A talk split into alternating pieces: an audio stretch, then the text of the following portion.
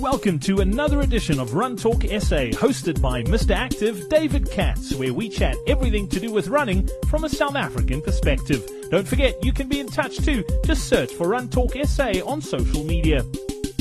Welcome to this week's edition of Run Talk SA. I'm David Katz, Mr. Active, and we're just a couple of days after the Cape Town Marathon, the Sanlam Cape Town Marathon. Huge success down in the Western Cape, and uh, really is a spectacular marathon. And, and how can it not be set in and around the beautiful Table Mountain? I'm now joined by Janet Welham, who's the race director of the Cape Town Marathon.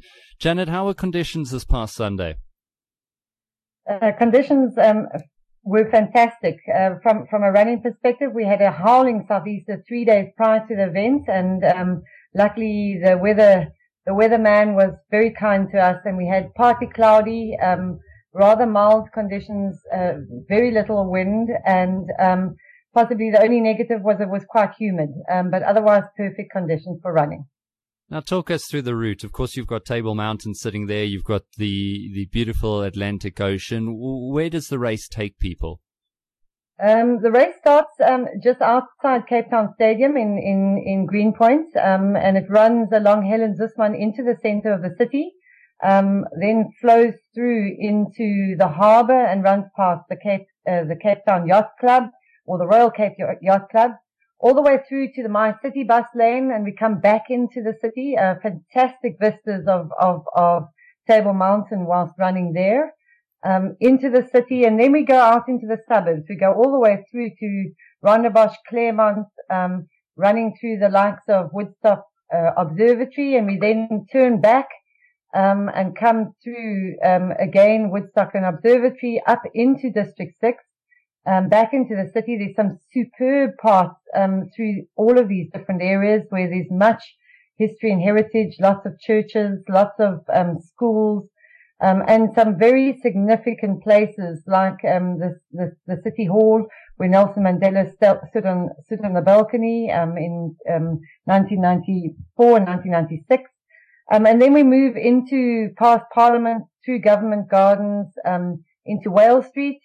Uh, we we then um, walked, I mean, went through uh, over a bridge, a ramp bridge. We built a ramp bridge um, for all the runners. Um, went through Prestwich, um, and then got onto the fan walk. And there were some superb parts through the fan walk into um, Greenpoint Urban Park and back, and we finished into um, Greenpoint A Track, which is right next to Cape Town Stadium. Well, taking nothing away from the Old Mutual Two Oceans Marathon, which is a spectacular race, but goes in the opposite direction. You don't really come into the City Bowl. You don't get to see Table Mountain in all of its splendor. So that's a little advantage you have for your race. Yeah, I think I think there's such different races. You know, the the the, the Two Oceans is is primarily a, an ultra distance running race, um, and ours is a city marathon, quite significantly different, and should not be um, compared or, or, competing. They are two magnificent races for South Africa. Um, and certainly, um, we can be proud that we've got such fantastic races. I had a talk with David Visser from ASICS in the lead up to the race. They were one of your technical sponsors, and he said this route is fast, that there's an idea to maybe get the marathon record on South African soil set in Cape Town. Didn't happen this year, but we still had Shadrack Kemboi of Kenya winning a pretty decent 211.41. Absolutely, um, for sure. We had we had um, some very significantly fast times. Um, um our woman runner um, Isabella, she broke the she broke the women's record, the women's record, not the South African one, but the course record. Um, she got a two thirty twenty. our men's time was two eleven forty one, which was which was slower than we anticipated, but it was a very tactical race to start with. the first half of of the marathon was was significantly tactical um, quite an interesting um, um, uh, uh, aspect that we had not considered. Um, but nonetheless, um, we had very fast times. We compared. Um, there were there were two gold label status, IAAF gold label statuses um, happening at the same time around the world, one in Beijing and one in Sydney, and our times compared very favorably favorably with theirs. top ten, top ten, both men and women. we were in some instances significantly faster. So quite nice standings and, and certainly we were very, very happy uh, with the results that came through. Now, Janet, you just talked about a, a, gold label status. I know that this race has been awarded the IAAF Road Race Silver label. What do those yeah. labels entail and how are you awarded them? Um, the, the label status um, is this, uh, uh, an international by the IAAF, which is the International Federation for, for Athletics Worldwide, um, and they have different standings, one being bronze, the next one being silver, and the following one being gold. Um, and the criteria for each is multifaceted. Um, the, the different levels, different criteria, different processes, but they deal with um, what we call a, a field or a professional elite athlete program. Um, and that you have to have five gold label status men, five gold label status women from five different countries. So your, your professional field has to be extensive and accredited. Uh, the second aspect is all around the safety of the of, of the actual um, um, marathon itself, around the organization, and there are multifaceted criteria with regard to safety and, and how you meet those. The third aspect is all around road closure and what that means in, in the biggest context. Um, um, uh, fourth aspect is associated with media and, and how you get in the media around the world. Um, for example, you've got to have live coverage. Um, and then you have to be broadcast into the international arena. Um, we had a live streaming of the entire race um, around the world um, across many different platforms. So we were very, very happy with that, and so on and so forth. So there's multi-dimensional and multi um, um, uh, com- composite components within the IAAF criteria that, that get you to that level. We we had an inspector, um, Professor Carlos Cardoso from Portugal, he was present in the in the front vehicle, and we've had many a meeting and many a discussion with him with regard to the standards and what was required and what wasn't required. Um, and now we have to put our application in. Um, um, they do post post race application, so it's not pre, it's post. Um, and we are holding thumbs that we met all the criteria. All fantastic and really interesting stuff. Janet, you touched earlier about the women's race. I did mention the men's champion, but Isabella Ochichi, as you said, wasn't the fastest time ever in South Africa, but it was the fastest time by a South African woman, a, a, woman on South African soil in 25 years, her two hours, 30 minutes and 20 seconds. So really impressive performance by the former Olympic 5,000 meter silver medalist, considering she's also only stepping up to marathons. From a South African point of uh, perspective, as though not so much in the women's race, but the men's race didn't win it, but we had two athletes come in in second and third. Absolutely, and, and more importantly, we had a, a South African record by Hendrick Ramaala, um, age group record, um, the 42, 49 year old record of two hours 17, 12. We were very, very happy with that, uh, extremely happy with that. Um, and then our debut marathoner, um, one of the Lebo twins, um, who came in at 238.54 in her debut. So that was fantastic. She came in for, a fifth, fifth place, um, in the, the women's side. So we had some fantastic, fantastic, um, um, records and, and, and runs, um, by our South Africans, which of course, from Elana Meyer's perspective and my perspective, we really are trying to create a platform for South African marathoners to, to have the opportunity to race in an international race, um, professional field, um, and have the opportunity to possibly qualify for IAAF status and criteria.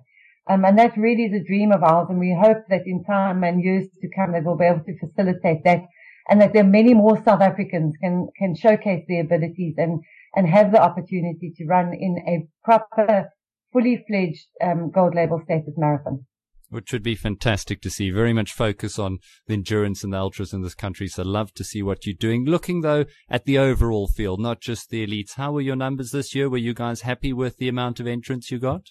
Absolutely. We, we got just short of 6,000 entries for the marathon, um, just, uh, uh, approximately seven and a half thousand for the 10K. Um, uh, and we were very, very, very happy with, with those numbers. Um, the, the marathon entries, four and a half percent were from outside of South Africa, which was very significant from outside. Um, top, top countries was USA, um, Sweden, Germany, Britain, um, and plenty of other countries from, from Europe and, and, uh, and the rest of the world. So we were, we were very happy with, with the numbers. Yes. Now, Janet, a lot of focus in this country on the ultras and specifically Old Mutual Two Oceans Marathon and the Comrades Marathon. And our running season seems to uh, encompass that? It ends sort of Comrades Marathon, running season ends, going to winter. You guys have come really quite early it's into spring. Would you see it as being sort of at the start of the running season? And do you feel that maybe guys having takeoff time after comrades means that you're not getting a lot of those runners into your field? Yeah, possibly. Um, from from our side, we really didn't want to be sitting into competing against any any of the ultras. Um, you know, there's space for both, um, and there's merit for all. Um, South Africa hasn't got a really significant, well-known city marathon, and and and from that perspective, if you look at the rest of the world, it's uncommon um, that a country doesn't have a city marathon. You know, 42.2 kilometers, the iconic distance at the Olympics, at the closing events, um, the world record that is known for it. All of the mega cities, major city marathons are 42.2 kilometers. So, you know, South Africa's kind of got a, a niche that it specializes in ultras and has never really focused on the, on the marathon itself. Um, and that's really what we have decided to do is really to bring a city, a significant city marathon to South Africa. More importantly, a big city marathon to Africa. There isn't an African city marathon. Um, and, and, and, you know, we, Africa brings, uh, holds all the world record holders. They have plenty of runners in gold label status, yet Africa doesn't have an accredited city marathon of significant stature, um, from the IAAF. And that's certainly something that we're hoping that we can provide in time to come. And without a doubt, Cape Town has international appeal. So a city marathon is fantastic. And I love to see what you guys are doing there. Lastly, before I let you go, for people around the rest of the country who maybe are thinking, I make the trip down to Cape Town in September, umming and ahhing about it. Why should they look to be doing the Cape Town Marathon in the future?